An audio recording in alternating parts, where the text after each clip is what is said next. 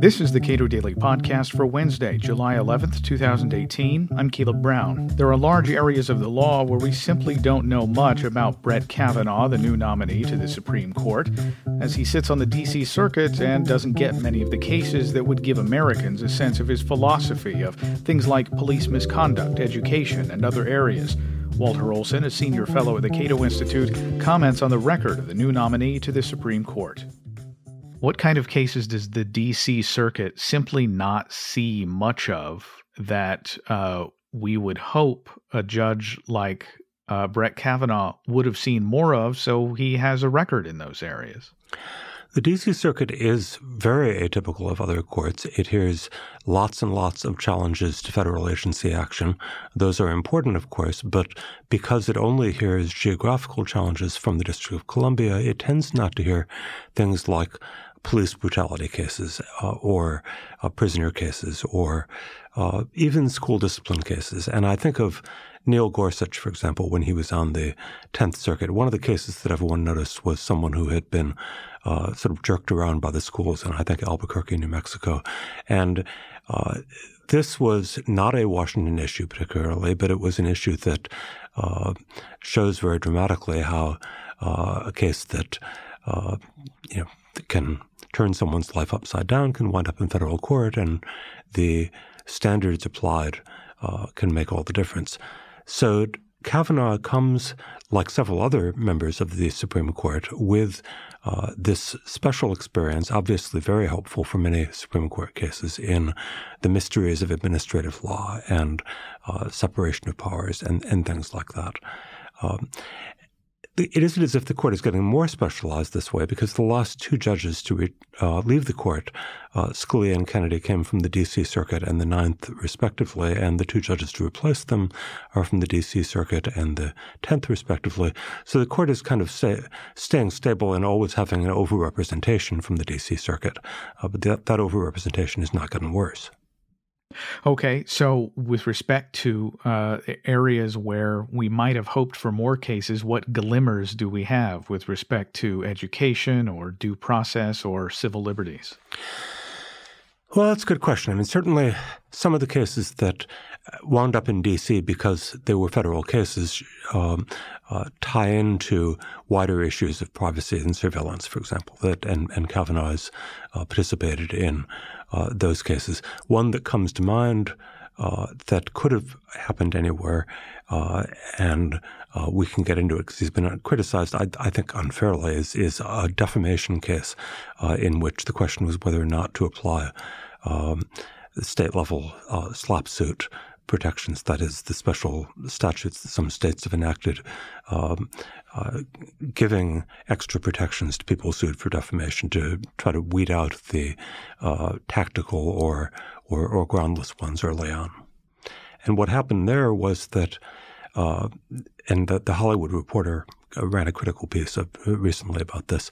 Um, what happened here is that Kavanaugh said uh, that a lot of the state SLAPP suit um, law meant to protect people from being sued over things they say uh, was procedural in nature and that you couldn't use those protections when the case wound up in federal court instead of state court.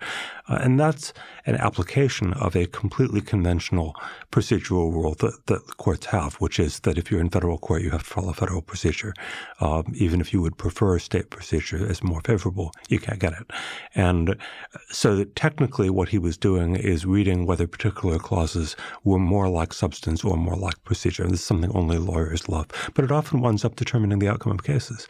And uh, so he was criticized by a well known First Amendment lawyer saying if he had only been more sympathetic to people who get sued over what they say and write, uh, he would have um, made things come out so that he could borrow this uh, helpful, more protective state law. And to me, that's unconvincing. To, to me, you know, he he thinks uh, Kavanaugh thinks like a lawyer. You know, he is one of these people with, uh, you know, who just it's second nature to think in terms of these abstract categories first, and perhaps the actual outcome of the case not anywhere near first, uh, but but rather to uh, work with the categories and, and the boxes that the paper goes into.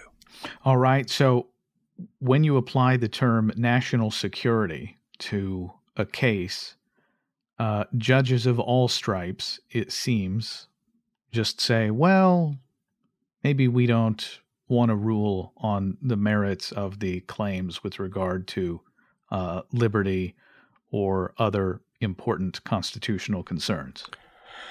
I think across the board, it's hard to find judges who will not give a lot of deference to um, the claims made by the national security apparatus for what they say they need. And uh, Kavanaugh has come in for criticism.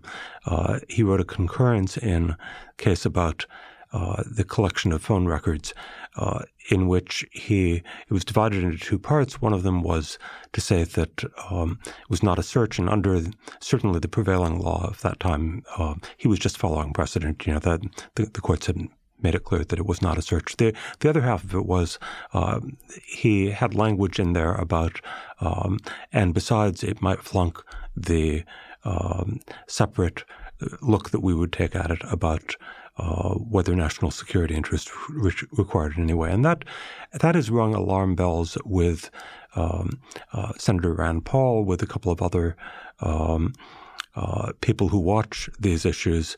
Uh, and what I said the other day is, I'm glad that they are watching the issues. I'm glad that uh, there is someone to challenge uh, these assertions of national security. What I'm not so sure is whether you are going to get many nominees to the Supreme Court from either a Republican president or a Democratic president who do not come from this this great majority of judges who are kind of deferential. Uh, that's just kind of the lay of the land, I'm afraid. What are the areas where you look at this judge, uh, potential justice, and say, finally, there's somebody articulating this view that I, Walter Olson of the Cato Institute and Overlawyered.com, have been saying for years? It's hard to do that with Kavanaugh, and I don't mean that as a criticism. I mean it more that uh, most of the things that I believe him to be quite good on, there are already justices who were in there. Uh, I mean, let's start with First Amendment.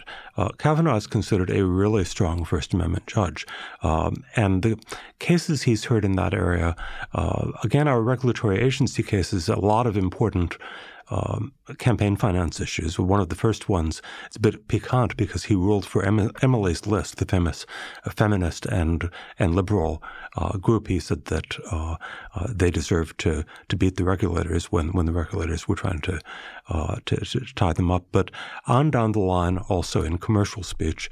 Um, but here, it's almost impossible to come up to the record of Anthony Kennedy, the man he would be replacing, because Kennedy has been described as the strongest free speech judge of all time. And I'm not sure I would argue with that. I mean, it, it's just awfully, awfully hard to be as good as Kennedy on these free speech issues.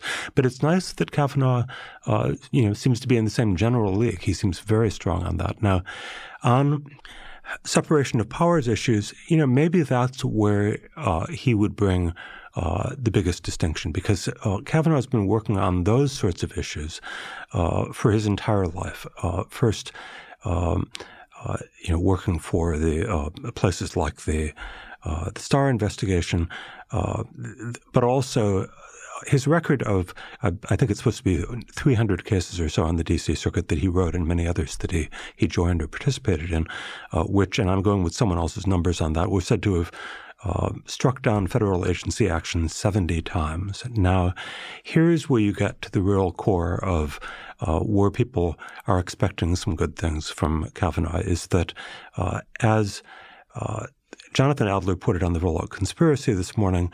Uh, it isn't that he always strikes down what the agency does. He makes them do their homework, though, and uh, he holds the agencies to a high standard. He will let the agencies do some things the libertarians wouldn't approve of uh, if they get all their ducks in a row and show that they've really done their homework. But many other times, uh, he will make li- libertarians happy by uh, striking down regulations, and not always from a quote conservative side of, of uh, when they've been sued by business, but also sometimes from a quote liberal side when a public interest group has sued to strike down a regulation. Um, he um, keeps the agency's feet to the fire, uh, and that is one element of uh, what I think most libertarians want courts to do. You know, whether or not he will someday endorse some of the ideas of uh, a right to earn a living or um, stronger rights against regulatory takings. In the meantime, we want him to keep regulators from feeling that they can, can just get away with whatever they want, and he definitely is that kind of judge. So that's important in itself. Separation of powers goes beyond that, obviously. It means telling Congress that sometimes that it can't poach on uh, the realm of the judiciary or the executive, telling the executive that it, it can't poach and so forth. Now, Kavanaugh has a reputation for being a pro-executive guy. That is often exaggerated. He's he's you know pretty mainstream, although more pro-executive than some libertarian writers. Nonetheless, you know, if you threw a stone at a Federalist Society meeting, you know, he might be the median person that you would hit, or just about.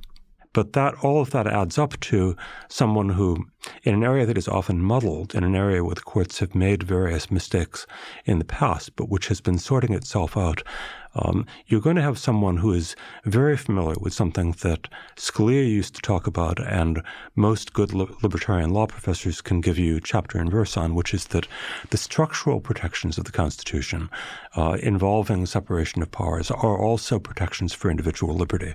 By keeping them from um, blurring together, from keeping them from uniting in one branch, uh, both um, executive and, and judicial or legislative and judicial powers, you are in fact ultimately protecting individual liberty from being run roughshod over in various ways. And this comes up in this last term of the Supreme Court, for example. The court examined the question of whether the Securities and Exchange Commission, and by implication many other federal agencies, can uh, route cases, route um, enforcement cases in which they are trying to prevent someone from practicing in their business, for example, route them to their own administrative law judges whose paychecks they sign within the agency. And the court didn't quite squarely face that issue, um, but this is the kind of thing that libertarians are hoping to get some progress on. Um, clearer enforcement, clearer policing of some of the types of excessive delegation or some of the types of um, gathering of too much power into one agency's hands uh, that we have been complaining about for 50 years or more. Walter Olson is a senior fellow at the Cato Institute. Subscribe to and rate the Cato Daily Podcast at iTunes and Google Play, and follow us on Twitter at Cato Podcast.